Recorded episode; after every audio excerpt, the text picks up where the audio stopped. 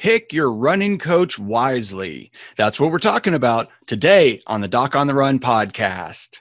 Now, before we get started in this episode, if you're confused and you're not sure exactly what's wrong with you or what you can do, I actually did something recently. It was a presentation that we had called 12 Steps to rapid recovery from running injuries. And so this was a live presentation where I went through in order what I actually do with every single person who calls me for a consultation. So this is worth listening to. So it's only up for a limited time. We're going to have some replays available. I think I did live, but if you got the invitation, you missed it, I'm sorry, but we do have some replays available because I got lots of emails afterwards asking for it for the people that actually couldn't show up for one reason or another.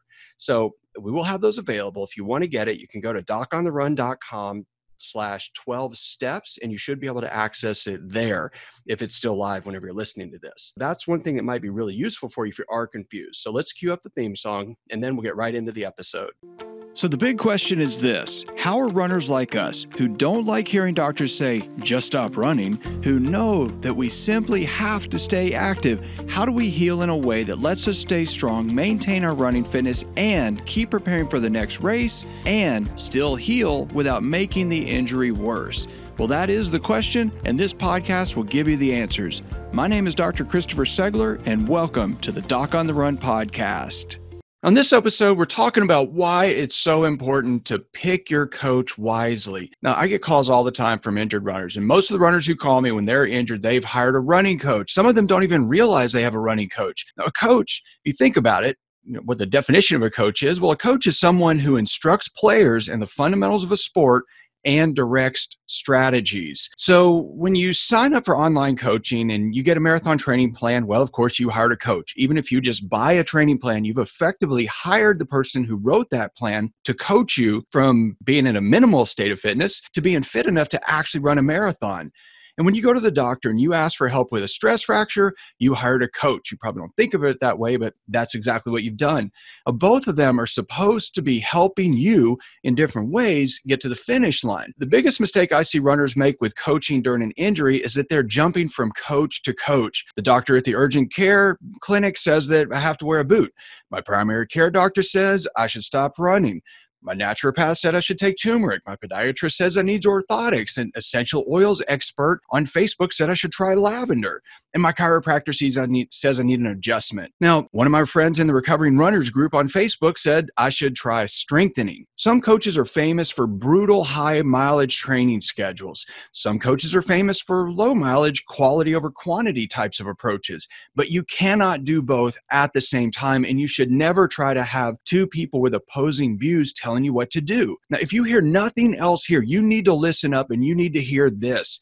Pick your running coach wisely. Anyone who helps you through an overtraining injury is serving you as a coach. You think they're just helping your injury, but they are helping you get back to running faster. So make a decision and commit to follow instructions precisely. I mean, you really need to do what they say it just blows me away that virtually every day I get questions which basically say, My doctor said to wear a boot. It's been three weeks, but I listened to a podcast of yours about wearing a boot longer than really necessary, how it can be seriously detrimental to your running fitness, and I'm freaked out. Do you think I should stop wearing the boot? Well, I don't know. All I know is somebody told you to wear a boot and you're asking me to tell you to stop wearing the boot. I don't know anything else about your story unless you give me more information. But this is a perfect example of a runner wanting to take parts of opposing views and hang on to them both. They want the security of the healing the doctor promised in the boot with the avoidance of losing all their fitness and getting out of this misery of sitting around doing nothing. But you can't do high mileage and low mileage training at the same time. You have to choose. You've got to make a choice. If your doctor says you need to wear a fracture walking boot because you got a stress fracture and you trust that doctor, do what the doctor said and wear the boot. If you're freaked out and concerned that you're wasting away and you feel like you're losing all your running fitness while you're resting and doing nothing while you're just waiting for your injury to magically heal on some supposedly standard timeline, you got to make a decision and do something different. So listen to what makes sense. Use your own intuition. Make a decision about what advice and what approach actually fits your goals and your plans and what really fits your situation and your unique situation best. Then decide to let that person, that coach, that doctor, or that running buddy be your coach and do what they say. Listen and do. Follow their instructions and stop searching for answers elsewhere. Sitting on the course, wondering which direction is actually best and closest to the finish line is never going to get you anywhere quicker. The fastest path to the finish line is constant forward motion. So quit wondering, quit trying to decide, quit getting a committee to try to give you the right set of things that you can combine into your own soup that gets you going. Just make a decision, pick a coach, pick one person, listen to them, trust that they know what they're doing, and then do what they say. That will help more than anything else.